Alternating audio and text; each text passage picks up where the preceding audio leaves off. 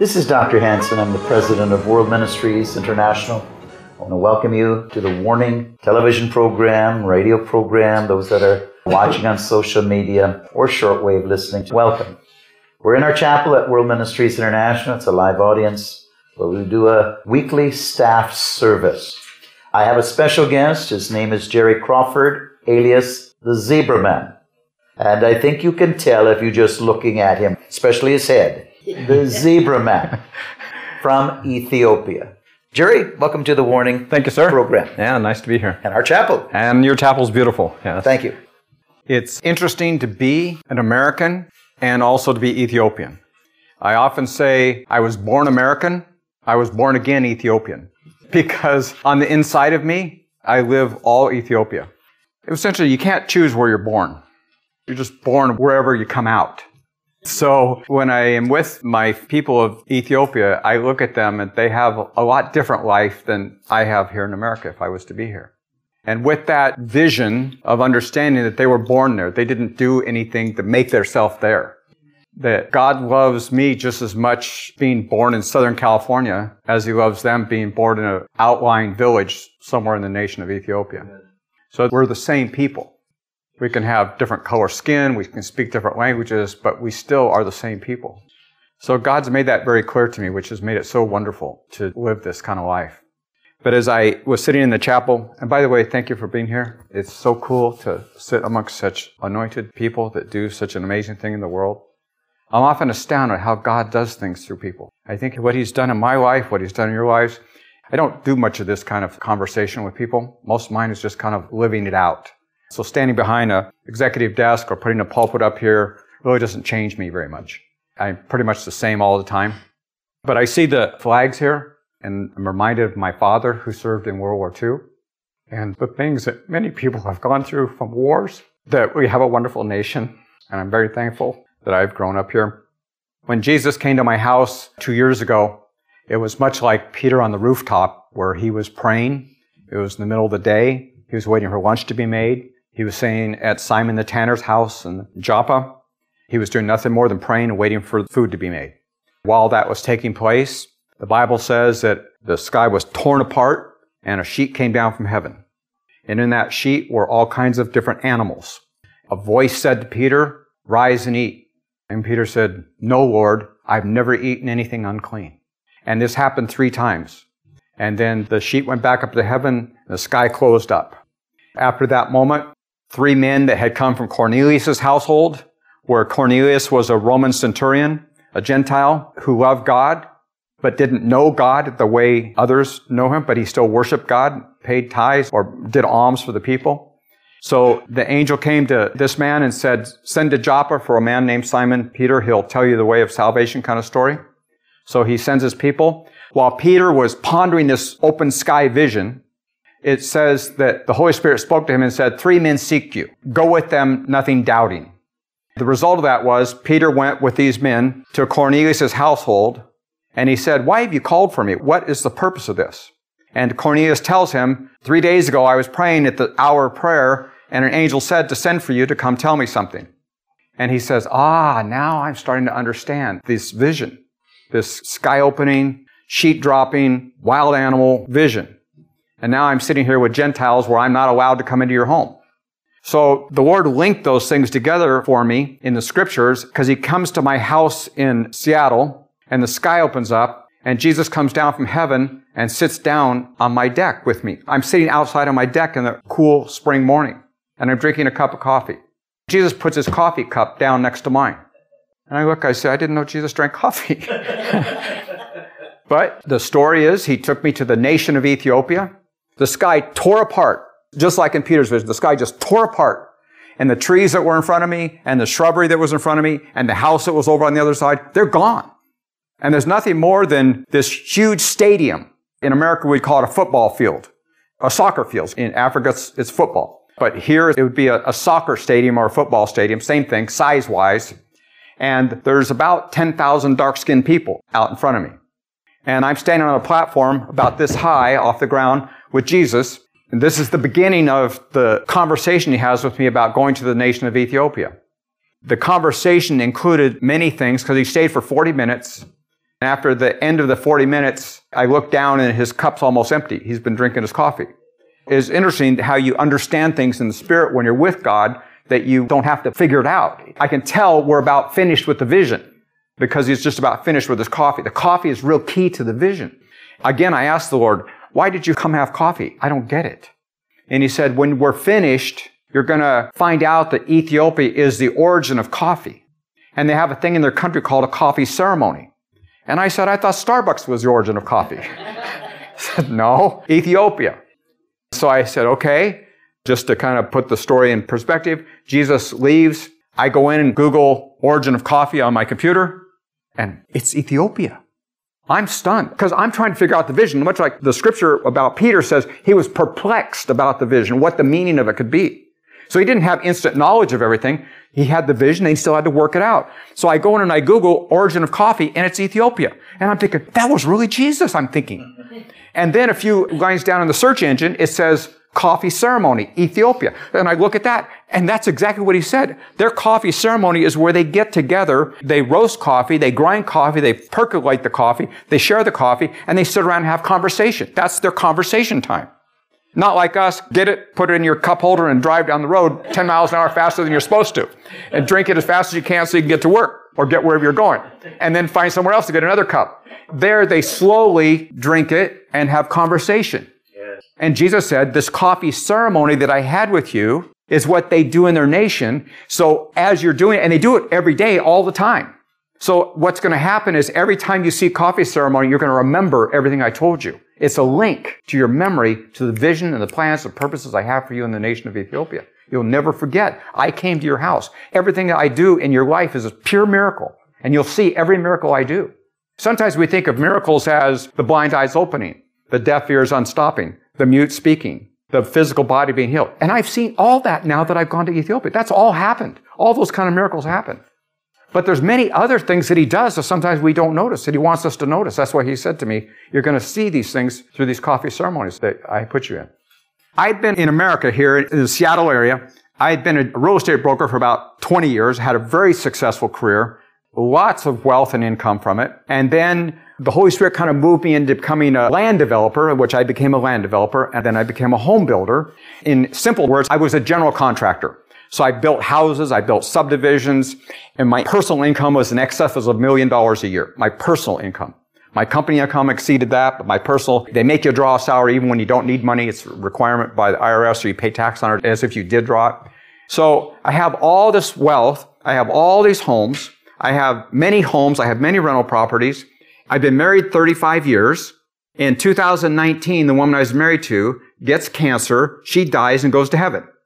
It's interesting because people often say, I'm sorry, you know, the normal empathy. As the Lord helped me process it, one of the things I learned was you're not sad too long when your best friend goes to heaven ahead of you. So when you have a marriage relationship where you're best friends and your best friend leaves you and goes to heaven, you don't really sorrow for too long. You miss the future of what you were thinking you were going to live out together.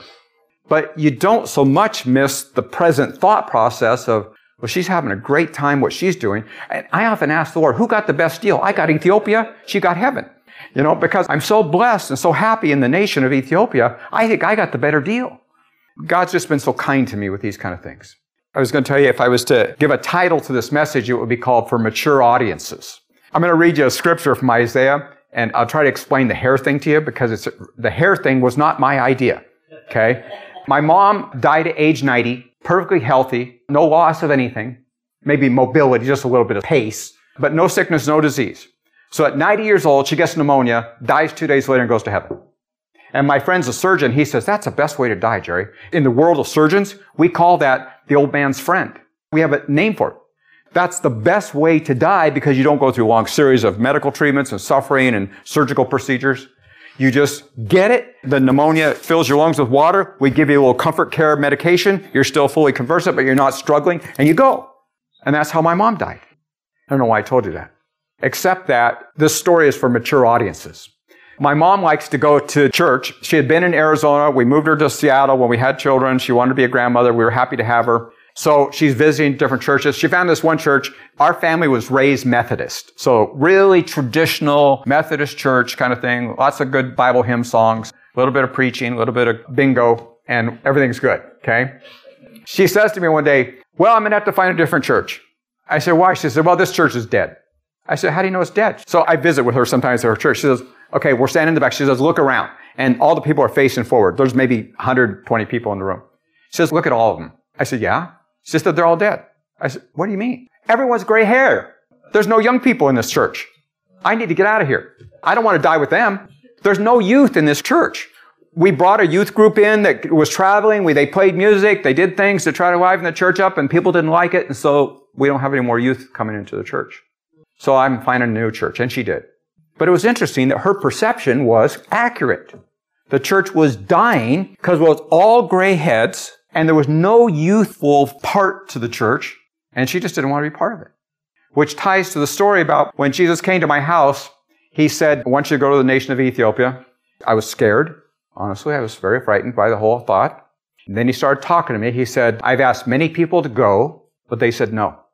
Some went, but it got hard and they came back. Because it's not an easy place by a lot of standards to live. When I first arrived, there was war, conflict, Things are shut down. God put me in the nation. I travel with soldiers. I carry a Kalashnikov. It's a Russian firing weapon. Wherever I go, I have to have security. We travel in four-wheel drives. Uh, I'll tell you about traveling the nation maybe today, maybe some other time, but so I have to live through conflict, through war. The U.S. Embassy had left. They'd evacuated. There's no embassy personnel. And they cautioned and advised all foreigners to leave the nation. In essence, I'm really the only foreigner left in the country. And I'm perfectly fine with it. I have no fear, no nothing at all.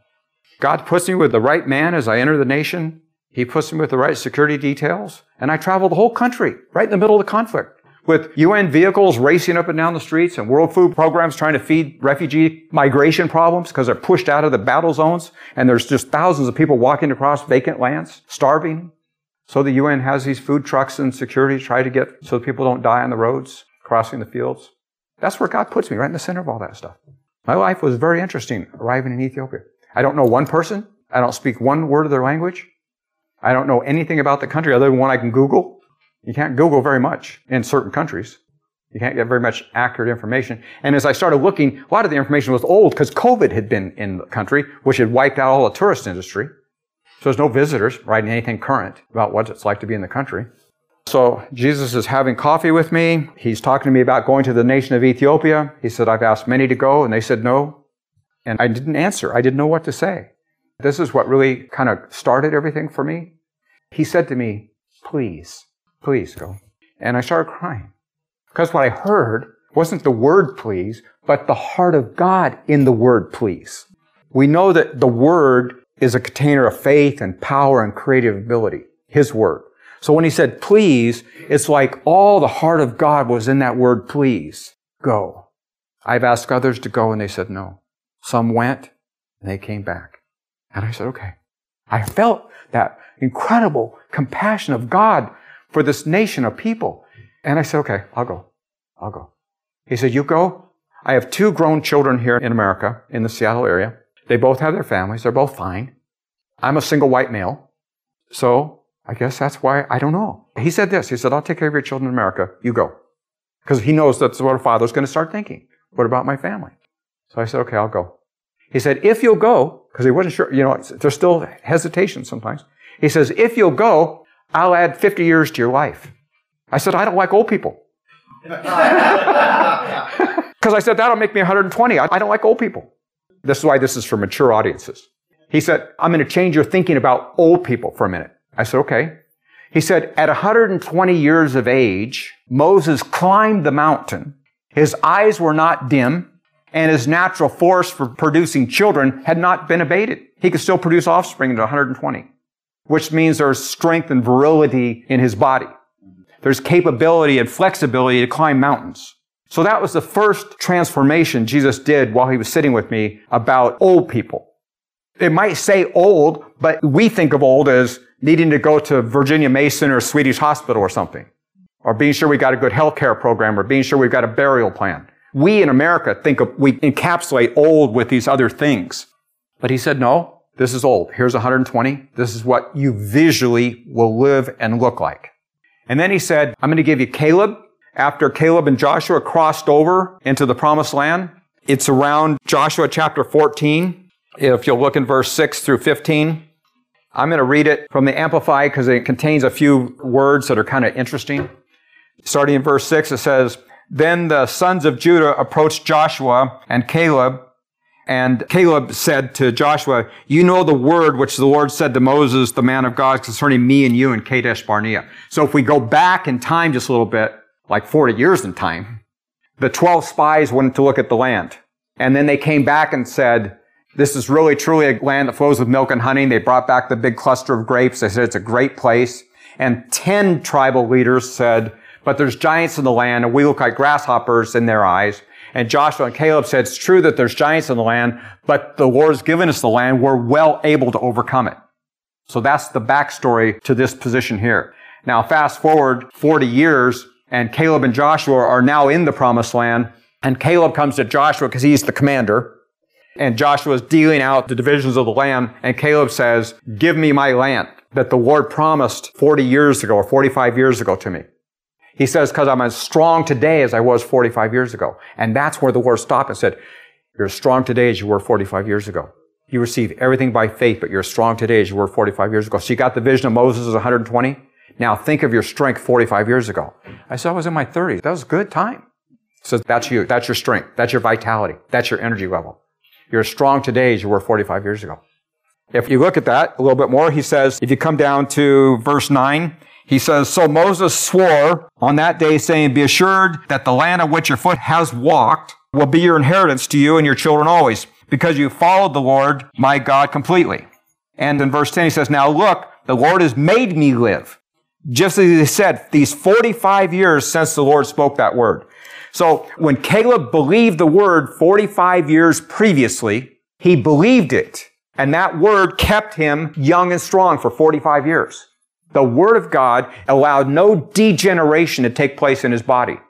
He says, I'm as strong today as I was 45 years ago when the Lord said to me, Caleb took the word, believed the word, and walked 45 years on that truth that God had given to him. Every time I go back to Ethiopia, the men that I hang out with say, Jerry, you, you just come back. Every time I see you, you just look younger. If I get time, I'll tell you why that started to happen to me, but it's because of believing the word that Jesus gave me when he came to my house about Moses being 120. Then he took me to Caleb, where he says to Joshua, I'm as strong today as I was 45 years ago. He tells reason why, because God made this promise to us that this would be our land. We're strong because of the word of God that I live on. I travel and live on this Word of God. So all these 45 years that we've been waiting for these other people to die, we have to be out here 40 years to wait for this generation to die off before we can go in. I've lived by that word. I watched Mephibosheth die. I watched Abraham the third die. I watch all these people die around me. Like my mom said, I don't want to be in this place for old people. I don't want to be in an old people church. That's why this song is for mature audiences. so, Caleb lived by the word that has spoken into his heart by God. That word became rhema to him, not just written. And he lived off of it. He had already seen the promised land. He knew what was there. He kept a vision of it. He kept the word moving through him, which kept his body regenerating. Because that's exactly what the scripture says. I went, wow. But then I said, Jesus, I had another objection. I said, I don't like the skin of old people. You know, their skin is kind of weird. It gets these spots on it. It gets a little shrinky. It gets a turkey neck kind of stuff. I said, I don't like old people's skin. Most old people don't like their skin either. right? So I now have that objection. Okay, I got the Moses thing. I got the Caleb thing, but I don't like old people's skin. And he says, okay, I want you to follow me to the story about Naaman the leper, the Syrian general, who in his household, they had captured some Hebrew people, and a little Hebrew girl was a servant in their household. And she said to the master, probably the lady of the house, I wish my master Naaman would go see the prophet in Israel because he would heal him. Because Naaman's got leprosy. He's a general. He's right below the king in their country, but he's got leprosy. We know leprosy is a skin disease. And so when I told Jesus I don't like old people's skin, he takes me to Naaman. And he says, now imagine what this leprosy looked like on this Syrian general that the little girl says, I wish my master would go get healed because his skin is horrible. If you kind of know the story, Naaman goes and the party tells him anything except go dip in the Jordan River seven times. Naaman kind of objects and says there's better water in Syria. The rivers are cleaner. The rivers where I live are very dirty. Not dirty like pollution dirty, just muddy, milky. Not that clean, beautiful, like Seattle brook spring trout looking water. It's dirty water. So Naaman's objecting. And then his men say, look, at if the guy had told you to do something really powerful, you would have done it and then you would have gotten it. But he's asked you to do something simple. Just go do it. So the Bible says, at the word of God, he dipped himself seven times in the Jordan River and he came up and his skin was fresher than a child's. At the word of God, he obeyed and his skin was fresher than a child's. So the Lord said, obey my word, your skin will be fresher than a child's. So now I'm pretty well stuck. Okay? He's taken care of my objection to being 120 or more because he said, I'll add 50 years to your life. I can climb a mountain at 120. I'm as strong today as I was 45 years ago, and I'll have skin fresh like a child's. I said, okay, okay, I'll go. I had already said I'd go, but he knew what my objections still were in my head. So we talked about it, talked it through. He said, there's a condition. You have to sell everything you have, give it all away, and come follow me. And I told you about, my, I had a very good career, very successful career. I built a beautiful home in Maple Valley on a golf course, Frank Lloyd Wright home. The woman I was married to went to Europe, spent a month in Europe buying chandeliers and all kinds of luxury things for the home. It was kind of a mini palace. It was beautiful. Put an in-ground swimming pool in with a big diving off rock like cliffs in the backyard. Because I had two kids, a boy and a girl. I wanted all their friends to hang out at our house. So I built a small resort. And that's what people would think of it when they come there. You know, we kept the pool. It's outdoors. It's cold like here. The water's 90 degrees year round and has underground lights. It's just an amazing place. The floors, she went to Europe and the museums there, they have cork floors. So she got the cork floors. You walk on them. They're quiet and soft. And then copper ceilings. It was really kind of cool. And then she went to Murano, Italy to buy the chandeliers and had the Murano glass made into chandeliers. And so all that stuff was shipped in these containers together, the woman I was married to. I'll tell you this, because this is for mature audiences, right? She's not my wife. The Lord corrected me. When you die, the marriage covenant ceases to exist. So you cannot call her your wife because your words contain power. You cannot say, my wife this, my wife that, because you're going to remarry. And that covenant is separated through death. So it's the woman you were married to for 35 years, not your wife. You can't have two wives. You can't have the wife that's in heaven and the wife that's on earth. You can't have that. Now, I don't say that's for everybody. That's how God talked to me. For me, that's how He cleared my thinking. Because it was very interesting that the woman I was married to for 35 years, she picked the day and the date and the time she's going to die and go to heaven. So we go through the cancer doctors in Seattle and all the stuff you go through and the treatments and all the things. And she beat cancer the first time. It came back later metastasized, went throughout her body. And she comes to me and says, I'm not going to fight this time. I'm finished. Discerning of spirits operated very strongly in the woman I was married to. And way before we even had children, she'd gone to heaven a couple of times and the Lord showed her fields and, and flowers and colors and taught her about how everything in heaven has a voice and how it sings and there's a message that comes from the flora and the fauna and the colors. And it helped us when we started building homes with colors and designs and things. But the part she says to me, when we got married in San Francisco, and then we were in street ministry with the Salvation Army in Dallas, Texas, she said, at that time, I knew there was a big call on your life. And we've known it from the time we met, that God had a big call for your life. And we went through that season of doing everything that God wanted us to do. And then one day the Lord said, you're finished here in Dallas. And I said, okay, what's next? He said, what do you want to do? I said, well, I want to do what you want to do. He said, no, I want to do what you want to do. I said, no, I want to do what you want to do. And he said, I want to do what you want to do. And I said, Lord, you have to give me a scripture for this because I always follow your word. And he said, delight yourself in the Lord and I give you the desires of your heart. What's your heart desires? I said, well, Lord, we've been married. We want to start a family. He said, start a family. I said, okay, we'll start a family then. So I get together with Linda, surname, and we talk and we say, well, if we're going to start a family, we can go anywhere in the world. I'd already lived in Peru and Central America and, and most of the United States. I went to law school in Colorado. She said, I think we should move to where I have family because when we have children, then they'll have cousins and nieces and nephews and aunts and uncles and it'd be easier, more fun. I said, okay, let's go to Seattle. Seattle's fine. So we moved to Seattle, start a family. That was in our very early years in the year two of 35. So now we're in year 34. She's about to die, 34, 35. And she says, we've always known that there's a big call in your life, but you set it aside for a season while we did children and businesses and You know, I could write a donation check for $100,000 and I did. You know, that was just a grace. Not me. It was just the grace that allows that to happen. And we had a foundation. We funded the foundation. Then she'd go around and help teen pregnancy aids and all kinds of things on her own side. So we had things we were doing, but we weren't fully in the river swimming. So she said, after cancer came back the second time, she says, I know I can be healed, but I'm going to heaven. That's what she said. I know I can be healed, but I'm going to heaven. Because God's got a call on your life that's too big, and I don't want to do it, she said. I don't want to go.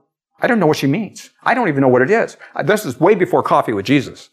And she says, I don't know what it is, but it's big. I know that. And I don't want to participate. She's from Finland, very fair skin, Nordic, Seattleite, you know, lots of family in the Nordic Ballard kind of world. She says, So I don't want to do this. So I'm going to die and go to heaven on April 3rd, about this time of day. So we organize through the cancer care centers and they allow you to do that if you choose to in your home, but you have to have a doctor there. They have to sign off a medical certificate. They have to have ability to check your heart rate and all that stuff. So we have the medical professionals there and the person that calls the coroner. So this is kind of this last part of it. So we're in the house and we've made arrangements. So she had about eight or 10 family members that she wanted to have one last prayer with and one last conversation with. And then she takes her last breath. She leans back in her recliner. She breathes, her mouth stuck open and her breath and she's gone. And the medical doctor person and my son, he's holding his mother and the doctor's there and feel her pulse just go down, down, down, down, down. You can see her skin color changing a little bit to more of a grayish. And uh, she, she was already gone. The body was finishing, but she had left. Then he pronounces her dead, call the coroner. They were expecting the call. About 35, 40 minutes later, van shows up. They cover her with blankets. She gets in the gurney, the gurney in back of the van, off she goes. But she was already gone. That was just the body. Before that day, she had called many of the family members together. When she had made the decision she was going to die, we asked her, what kind of things you want to do? And we had this whole list of things. We did them all. We used to have people over every weekend. We'd have these big barbecues or fiestas, buffets, and lots of socializing. Because people wanted us to come and see Linda and say goodbye or see what's going on. And I had people take me aside and say, are you sure she's going to die? She looks so beautiful. Because she'd given up everything. She had no stress, no worry, no anxiety. She was just anticipating heaven with no worries whatsoever. Her countenance actually changed. She got more beautiful and her skin got more beautiful. She was ready to go into glory and glory had come to her to get ready to receive her. About a month before this departure date, we have this big gathering and everybody's there. I'm actually kind of sad, truthfully. I'm giving you the story in, in the most level emotional feelings that I can. And my children, they weren't excited that their mother had picked a day to go. They talked about her being there with the grandkids and all the things that we all dream about. But they knew they'd gone to the cancer counseling doctor things and they, they knew that their mother was not going to live. But she's in joy. We're all kind of halfway into sorrow, but she's so happy she keeps the rest of us kind of up, you know, about her departure. One day, there's about 15, 18 people in the room. She says, I want you to all know I want Jerry to remarry. We never talked about this. You know, we talked about many things, whether it was sitting on the couch. Sometimes she had to sit up because of pain, but she wouldn't let pain control her. Sometimes we're in bed. I'm rubbing her body to help her feel a little better relief. So we never talk about, I'm still married at that time. So I don't even think of another woman. That's not my mind. But she gathers everybody together and says, Now I want your dad to remarry, meaning me. I want Jerry to remarry. I'm shocked. I don't know why she's having a conversation like this. There's a pause, and, they, and she goes, Because we all know Jerry can't take care of himself. He's good at some things, but he isn't good at many things. So, so we need somebody to take care of him. And we know your dad, we know Jerry, he likes to do outdoor things. She's finished, so the sun is not a pleasant thing for her. It takes her 25 minutes to get enough sunscreen on her face and put a big hat on and long sleeves to go outside because the sun's very difficult on her, her body type. So she says, so I've been thinking about it. Your dad needs to marry a dark-skinned woman and she needs to be outdoorsy. She needs to be able to hike and go all these places because we do lots of camping. We've got two or three boats. We've got two or three houses, you know, all outdoorsy kind of stuff. And she says, you know, I go half the time. Other half the time, I just go with my sister and we go do something else. Because your dad's an outdoor person. He has lots of fun doing outdoor things. So we need to find him a dark-skinned woman that's very outdoorsy, that likes to do a lot of things outside. And she said, so I've been thinking there's a sports store in Seattle called REI. And she says, I think I'm going to go buy a pair of boots and put them by the front door. And the girl who fits these boots, it's like that's the Cinderella story. so, so the girl who fits the boots, you all know it's the right woman for your dad. So it's like, okay, all right, I don't get this at all. Remember, Ethiopia is not anywhere near the picture. And I'm not anywhere at all thinking about, because Jesus came to my house a year after she passed away, after she went to heaven. This is completely foreign thinking to me. It's not in my mind at all. But anyway, we all receive it, and it's okay. It's her thing. Then I told you she has a prayer with every family member, has the last conversation with them, and then she breathes her last. Doctor pronounces her dead. Coroner takes her body away. And now life begins for me. And that's when uh, I think to myself, well, I could do anything. But what do I want to do? The world's available to me.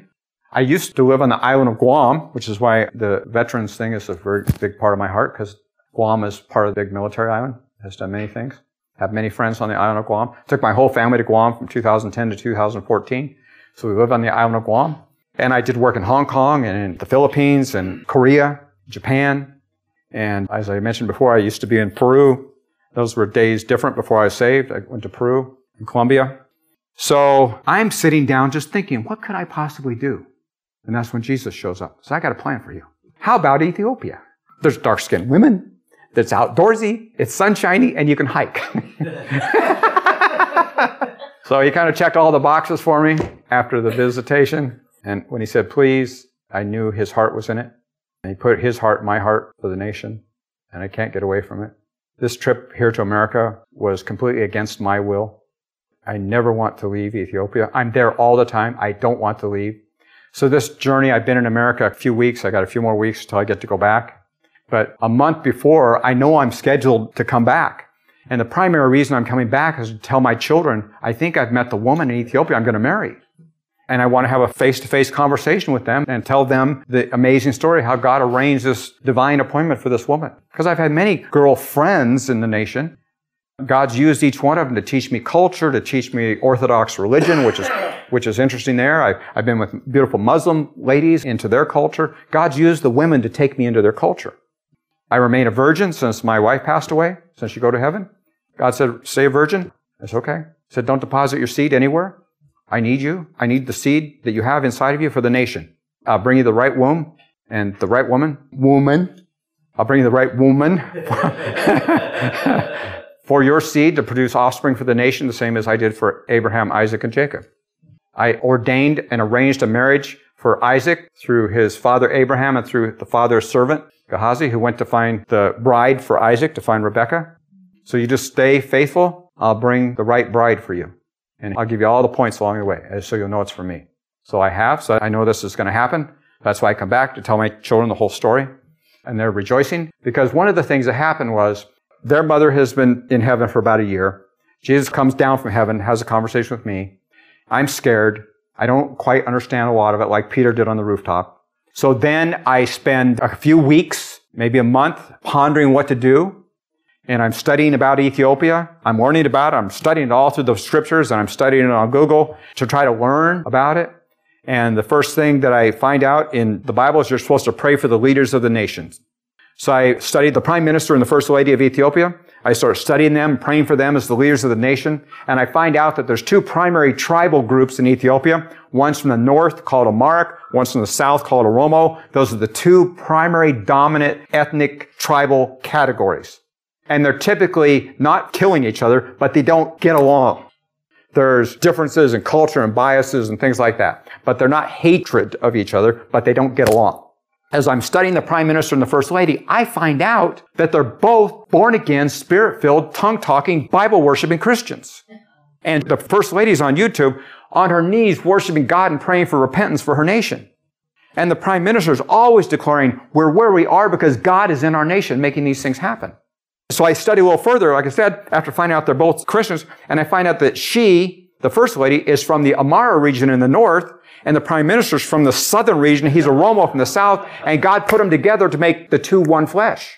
So he said to me, this is symbolic of the leadership of the nation becoming one, the prime minister and the first lady, the two cultures blending. I'm making peace throughout the nation, and you're to go participate in it. I'm going to set you with the leaders of the nation. I'm going to show you everything you need to do. Wow. Isn't that something? I just like, really? You're going to do that? Yeah, you just have to sell everything you have, give it all away. Come follow me. I said, Lord, I've had everything. There's nothing that I could ever want. I've had everything. And I know the value of having everything, and I know the value of having very little. I can't say it's 100% easy. I got rid of everything, except I have one beautiful black Lexus coupe in the driveway. And kept one little small house to have as a habitation, one beautiful new Lexus in the driveway. I still have to have my image, right? Got to still have the right car. I want to go to Bible study in the right car, you know. and the Lord said, sell the Lexus. I said, well, how am I going to get around? How am I going to go to Bible study? He said, you're going to ask for help. I said, I never asked for help. he said, I know, we have to teach you to ask for help. okay. I said, but you know, I'm not good at selling things because everything else I just have my nephews post everything and do everything. So everything I sold, I let my family handle all the distribution of assets. All I just said was, here's the titles because I don't owe anything on anything. Take it all away. And they just sell everything, put it in my account, and I give it all away. I said, Lord, you know I'm not good at selling things. He said, call Luke. Well, I knew who he meant. I hadn't seen the man for about four years since we'd gone to Guam, maybe even after that a little bit. But Luke used to be like our houseboy. Luke took care of my swimming pool. When the cars needed to go in for service, he picked up the cars, took them into the dealership. When the boats needed to get ready, he was sure that the boats were ready to go out on the lake that day. So he was like a household Abraham servant. He did everything. Fully trustworthy, competent in every category. I said to the Lord, I don't even know how to call Luke. The Lord didn't say anything. So I went up to Home Depot to get a couple things for the house. Remember, I haven't seen this guy for five or six years. In Home Depot, there's Luke. so I said, Hey, Luke. And the Lord said, See, you just called him. I say, hey, remember that other Lexus that I had and then I got that new one? I said, I got this new Lexus coupe in the driveway and I want to sell it. He says, my daughter just took her driver's test with her license for high school. She has a driver's license. I'll buy it. I said, okay, come on by. And so in two days, the car was gone. And now I have nothing. So I want to go to Bible study. The Lord says, call Pastor Mike, call Mike De Lorenzo. I say, hey, Mike, can I get a ride to church? I don't have any way to get there. He says, yeah, I'll come by and get you. So for the next six months, I have to ask people for rides and ways to get around, trust the Lord, plan my date better. So that's how God led me to a position of trust in Him. And then I have no money. I won't go too much into that story because I just want to get into the part where later I asked the Lord, why was it so important that I give everything away? He said, because you knew how to make money. You knew how, wisdom wise, business wise, acumen wise, contact wise, you know how to get money, generate wealth, and make things happen. But you don't know how to fully follow me for funds. So I take you on a different road of training, much like I send the disciples out the first time two by two. I tell them, take nothing for your journey. No extra bag, no funds to collection, not an extra jacket. Just go two by two with nothing. And they come back and they report, Lord, even the demons submit to us in your name. So all the other things you told us happened. Everybody provided for us. We had everything we needed. And the demons obey us. Right? That's what he told me. He says, this is how I train my apostles. I didn't like to hear that word apostle because I don't like to be thinking like that. It's a little hard for me to accept some of the things God does, but I do eventually. So I have to go to these different places and talk. And one day this man says, I think we ought to raise some money for Jerry. I don't tell anybody I don't have anything. I never ask for money. I never say a word. Because remember, I'm not good at asking for help. And my wife says he doesn't know how to take care of himself. so I never say a word. But anyway, this man said, I think we ought to, we were at a men's uh, little household breakfast thing. Somebody get a bowl out of the kitchen. They put some money in it. I thought, wow, that's interesting. That's how people do that, huh? So I, I go out to the car I have. My daughter, she said, take this other car. I'm going to get a new car. Take the old, the Volkswagen Jetta, drive it for a while. I said, okay. So now I have a Volkswagen Jetta to drive for a little bit. I come back out to the car and I take the money out of the bowl that I'd received from them. I put it on the car seat and I'm giving thanks to God. I said, Lord, that's amazing. People gave me money. I've never had anybody give me money. I always create wealth because I always used to say, my father's a creator. Therefore, as the son of a creator, I create wealth. That's what I do. I don't look for a job. I look for opportunities to create wealth. And through that mindset, I created lots of wealth. Yeah. And it was a blessing. This is interesting. We stayed in the same house for 10 extra years when we could have paid a million dollars cash to buy something. I drove a 10 year old Dodge van when I could have paid cash for any car I wanted. One day, the woman I was married to, she comes to the driveway. I'm getting in the van to go somewhere. She goes, you need to get another car. I said, what's wrong with my van? It looks nice. It drives fine. She said, it doesn't fit the image of where you are and what you're doing. You pull up these places in this old van. I said, well, it's good for construction work. It's good for this. And she said, you need to get a different car. She's got a BMW. She says, you need to get a different car. I said, well, okay, if you say so. I trust her judgment. So that's when I bought my first, I don't remember what that one was, a BMW or a Lexus at that time. But it was the point was I could have had anything I wanted, but I didn't want anything. Because for me, it wasn't about how much I can look. Later, it kind of traps you a little bit. You kind of get enamored by your appearance. So God was fixing all that stuff in me.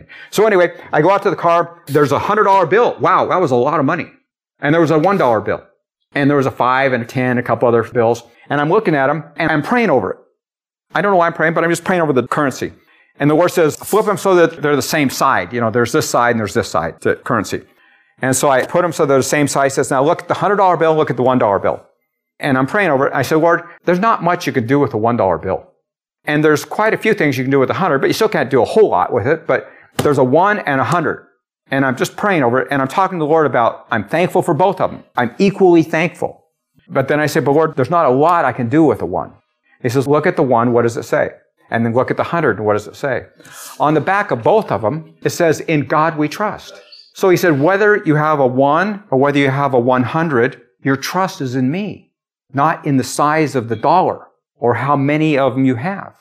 And I said, okay, you've cured me. I got it. I'm fine with it. So that's how he purged me of the old nature towards wealth and towards money.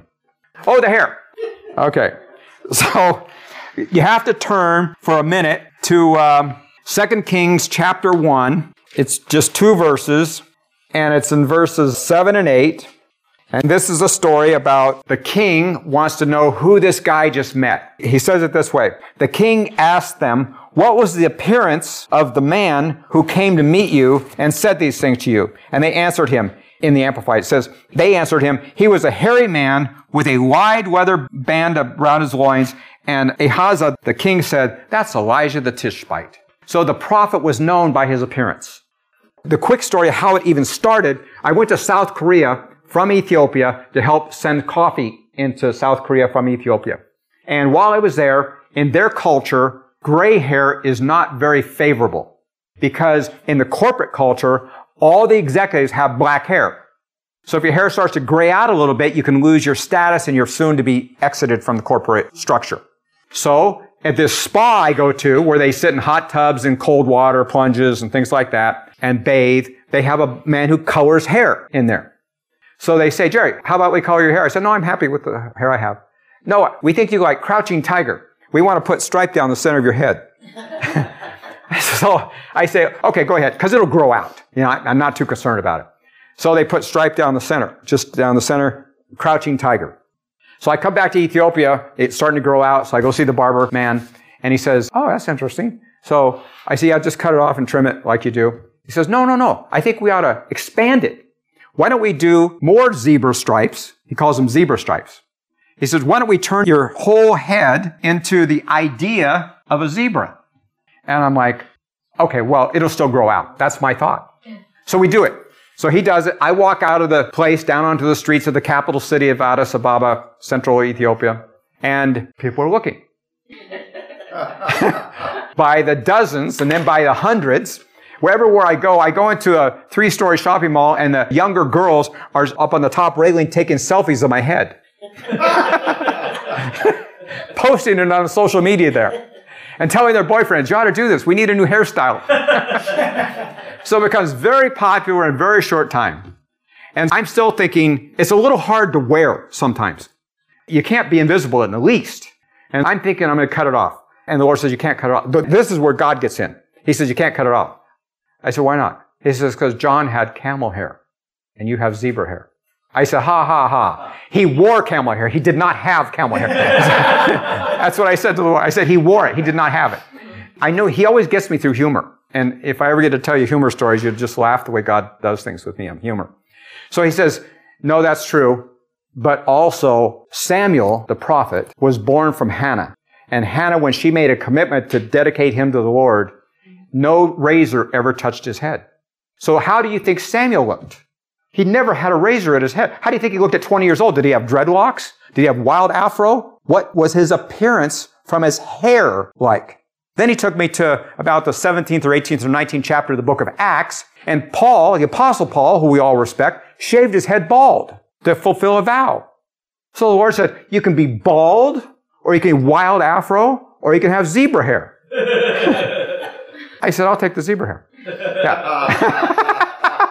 so that's how God set it into me about hair having a certain draw to it, a certain dedication to it in the scriptures. Because I would never pick this. None of us would go do this kind of thing to our hair, except maybe for Halloween. so, so I'm back in America here this last couple weeks, and I'm thinking again, maybe I should just trim it, cut it, something. Then the Lord really stepped on my toe, and He said, Don't you know the very hairs on your head are numbered? They're numbered. There's a count. There's a specific purpose. Why would you count the hairs on your head? There's a specific purpose for hair that God has ordained. I said, okay, I'm done. I'll never confront you on that topic again. However you want my hair to be, however short, like shaved like Paul, however long, like uh, Samuel, or however strange, I'm in. I'm in 100%. You just take me and use me as you want. I'm going to give you this last scripture because it's kind of funny. This is really kind of interesting. So he was known as a hairy man. And then uh, go to Isaiah, probably around chapter 20. I didn't write it down, but I kind of know where the scripture is because the Lord always bothers me with this one. Isaiah chapter 20. I'll just read a couple scriptures because this is the one where God made it so interesting to me that what you studied and prayed about and lived in American churches is not the whole Bible. Your cultural upbringing in America, in Bible, does not represent the entire concept of the Bible. So I have to reprogram you to your open-mindedness to look at the scripture without a bias to learn from me.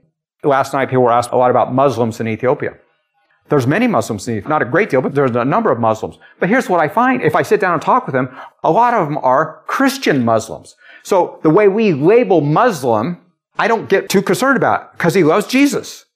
And after we talk for a while, he says, you know, I, I don't talk to too many Christians because you guys don't like us. I said, well, I don't have any problem with it. He says this way to me. He says, you're not like other Christians. I said, you're not like them either. he said, what do you mean? I said, well, you pray five times a day. A lot of my Christian friends don't pray five times a day. They're not that conscious of God throughout the day. You're conscious of God throughout the day. You get down on your knees five times a day and pray. You're not like other Christians.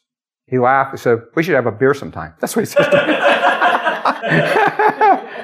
so when we get to Isaiah, it says here that there was a time of year in verse 1, and then in verse 2 it says, At that time the Lord spoke through Isaiah.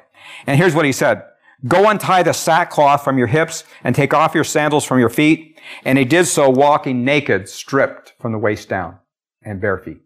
I said, please God, no. So, in the next verse, the Lord said, Even as my servant Isaiah has walked stripped and barefoot for three years as a sign and a forewarning concerning Cush or Ethiopia. So maybe the hair is for three years. I don't know. I don't get too concerned about it. I just walk daily. So, in the same way, the king of Assyria will lead Cushite exiles and all that stuff. It says in the Amplified in verse 4, the last part of it says, even with his buttocks uncovered to the shame of Egypt, to the shame of the world. So we have to understand that sometimes God takes us and makes us very unusual to the world to get their attention. And we represent the Most High God. We represent the Holy Spirit of God. We represent the baptism of the Holy Spirit and fire. And we have a chance to draw their attention if we'll let God do it His way. We don't do it to show off. We don't do it to be different. We do it because God ordained and set it as His plan or purpose for us to win a nation. Because Isaiah's call here is about the nation. My call is only one call, and it's about the nation of Ethiopia. So God tells me, you're going to Ethiopia. Make a plan to go to Ethiopia. I'll skip the how I ever got the money to go to Ethiopia because that's a story in itself. But the part that you want to hear, I fly from Seattle to Chicago to get ready to board Ethiopian Airlines to fly to Ethiopia. At the airline counter, they say, your visa has been canceled because of the war. You can't go as a tourist. There's no tourist visas. I say, but I'm supposed to go. She says, well, you have a ticket, but you don't have a visa. I say, how do I get that? She said, I don't know if you can, but if you ever could, you'd have to go to the Ethiopian embassy in Washington, D.C. And I'm like, remember I said people gave me $1 bills and $5 bills and $10 bills. That's all I have. Now I have to make an extra flight to Washington, D.C. that was no budget for it. And I have to spend a night in a very expensive hotel somewhere, even if it's a Motel 6, it's still expensive in Georgetown, Washington, D.C., or even in the heart of Chicago to get to the airport. So I'm actually freaking out. How am I ever going to do this? So I call Mike DeLorenzo in Seattle and I tell him the story and I'm, I'm actually crying. And I say, Mike, I don't know how I'm going to pull this off. I don't know what I'm going to do. And I said this honestly. I said, there's a bridge outside the window, not very far from here. I think I should just jump off the bridge and die. He starts laughing. I was serious. He said, Jerry, there's no great testimony without a great test. There's a test in this. I said, You think so? He said, It could only be because everything else has been ordained by God. There's got to be a test in this, a testimony in this. So I said, Okay. So I flew to Washington, D.C. I go to the Ethiopian embassy. I wait all day. There's hundreds of people in there trying to get visas just to transit through the nation to go wherever they're going. So at the end of the day, I'm the last person in the room. There's nobody else in the embassy but me. And the director walks out with his assistant. The whole place is ready to close. And he says, Mr. Crawford, I know you've been here all day. I know you have a ticket, but we're out of visas. We have no more visas. But I'm going to call New York and see if I can borrow a visa for you. I said, okay. So he comes out an hour later. He says, I have some bad news. I can't get you a tourist visa, but I was able to borrow one that's now pasted in your passport. It's a two-year unlimited multi-entry visa. You can travel in and out of the country anytime you want. Nobody will hassle you for the next two years. I said, wow, that's a miracle. He says, I don't know if it's a miracle, but nobody gets them. So it might be a miracle. we don't give those out. That, that's the only thing they had left in New York. And it's like old and dusty, but it's in your passport now. You can travel. So that's how I get there. So now I'm delayed and I spend this extra money. Before I get on the airplane, the lady says to me at the airline counter, she says, do you mind if I change your seat? By that time I say, ma'am, you could put me in baggage claim. I, I, I, I do not care. The overhead bin, I probably will fit. Just get me on the plane. So she does her little thing on the keyboard gives me a new boarding pass and I go sit down in the airplane. What she had done was she changed it to like a more of an exit row kind of thing between me and the bulkhead. So there's a lot of leg room. She was just being kind. I'm thanking God. Oh, this is a nicer seat. And then there's a vacant seat, and then there's a man sitting next to me on the aisle. Dark skinned man, who lives in Atlanta, lives in Ethiopia. He's going to Ethiopia to help his father, who needs to go to medical treatment in Israel. So he's sitting on the plane. It's half empty because nobody's going to Ethiopia for any reason. He says, Why are you going to Ethiopia? He says, There's COVID wiped it out and the conflict and the war. Why are you going? I said, Do you believe in God? He said, Yeah, I believe in God. So I told him the whole story. It's a 14 hour flight. I tell him all the story about Jesus having coffee with me. And I get to the part where I told him about one of the things Jesus said to me was, I made the Ethiopian people from the dust of the ground. And everything that nation needs is in the ground. I want you to go to that nation and bring their wealth out of the ground and give it to the people. I said, how am I supposed to do that? I know how to build houses. I don't know how. How do you take wealth out of the ground? He said, you're going to do it through agriculture and through mining. I said, I don't know anything about either of those. Here's what he said. I will seat you with the people you need to know for agriculture and mining. Well, at the time that Jesus told me that 14 months before, I don't know what, what all that means, but I remember everything, every detail, because I came into the high, wrote down everything he told me. I will seat you with the people you need to know in the nation for agriculture and mining. So I climb in the airplane. I'm talking to this man. His English name is Richie. He lives in Atlanta. And I tell him the whole story. And he says to me, it sounds like God put you on this airplane for me. I said, how could that possibly be? He said, Our family, we're the largest private agricultural producers in the nation, and you've been seated next to me. The woman changed my seat to sit me next to him. God said, I will seat you with the people you need to know. And I'm sitting next to the private family holding company, the largest agricultural producers in the nation. So he says, I'm your benefactor. Everything you need in the nation, I take care of it. Wherever you need to fly, I'll pay for it. Wherever you need to stay, I'll pay for it. Wherever you need four wheel drives and vehicles, I'll pay for it. I'll send my people with you. I'll provide all the security forces, all the army, all the guns, everything you need to travel the nation. We've been on the airplane five hours. God makes this total arrangement. And he says, where are you going? I said, well, I started off, I thinking I was going to go to the capital as God had told me to Addis, but instead the Lord came to my house another time, just before I'm to leave. He hits me on the chest, comes to my bed and wakes me up and says, I want you to go to Gondar, G-O-N-D-A-R. It's the ancient capital of Ethiopia. So I book a room in Gondar in northern Ethiopia. And so I tell Richie, I said, well, I'm, I'm flying to this town called Gondar. He says, that's our hometown. that's our family. We're from Gondar. I said, okay. That's why it all just was the Lord. So in order to answer Dr. Johnson's question about it, I just had my one year anniversary in June. Now it's four months later after June. During this time between our one year anniversary and now, we've done all this agricultural work in the country, thousands and thousands of acres, hectares and acres. And he comes to me and says, you know, Jerry, one of my relatives has this mining operation that they haven't started mining, but they have all the stuff from the government. I could buy it from him, but I don't want to run it. But I'll pay for it if you want to run it. I said, uh, I think that's the Lord. We have a mining company now. He said, I can make you a 49% partner because I have to own 51% as the national. He was the foreigner. So now you own 49% of a major mining operation in Ethiopia. And I'll pay for everything. When you have the money or when the company produces the money, you just pay me back the other half. No worries. I said, okay. So now I own a major mining operation in Ethiopia with no money.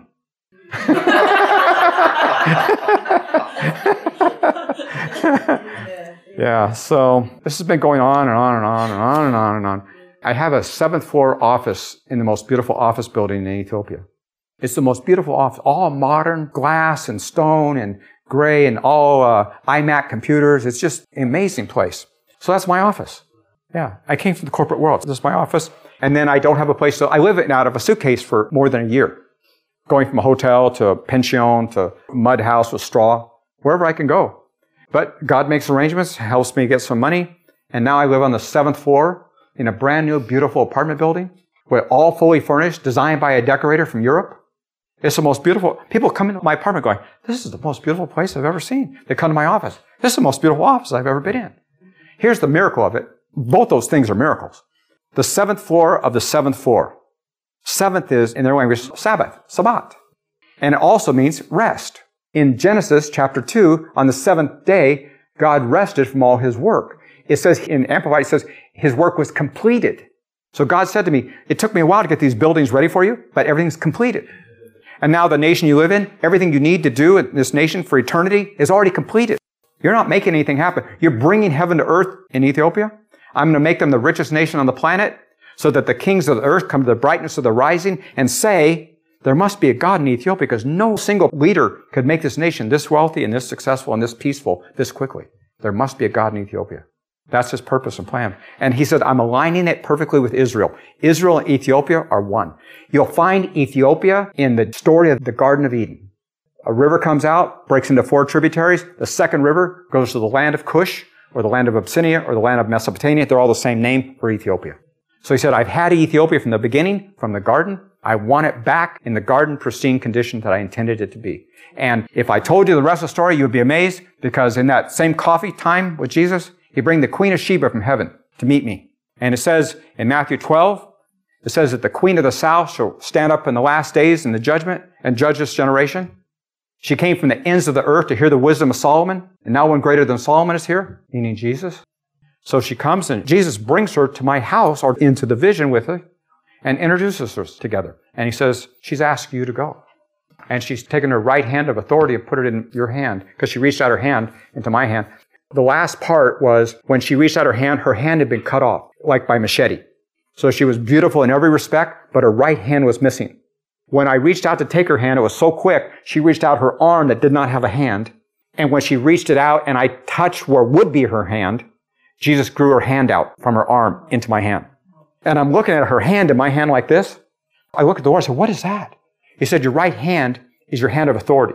It's what you scribe with. It's what you swear with. It's what you do many things with. It's the right hand of God. All these purposes for the right hand. But Ethiopia's had a right hand cut off. They lost their authority in the earth. That's why they're in poverty. That's why they're in conflict. That's why they're in famine. And now I've restored Ethiopia's authority through the queen of the south who resides in heaven. She's still called a queen.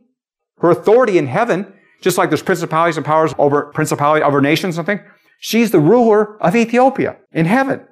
And she's come and put her right hand of authority in your hand, and now she's delegated her authority in the earth to you. And that's what you're to do. I tell you, uh, it's fascinating. Those people that are watching right now, if you want to accept Jesus Christ as Lord and Savior. Just say, Lord, come into my heart. Forgive me of my sins and my rebellion. Be my Lord and Savior. Find a good church. Learn the ways of God. Study your Bible. You can telephone 360 629 5248. 360 629 5248. That's my office. We'll send you Christian literature.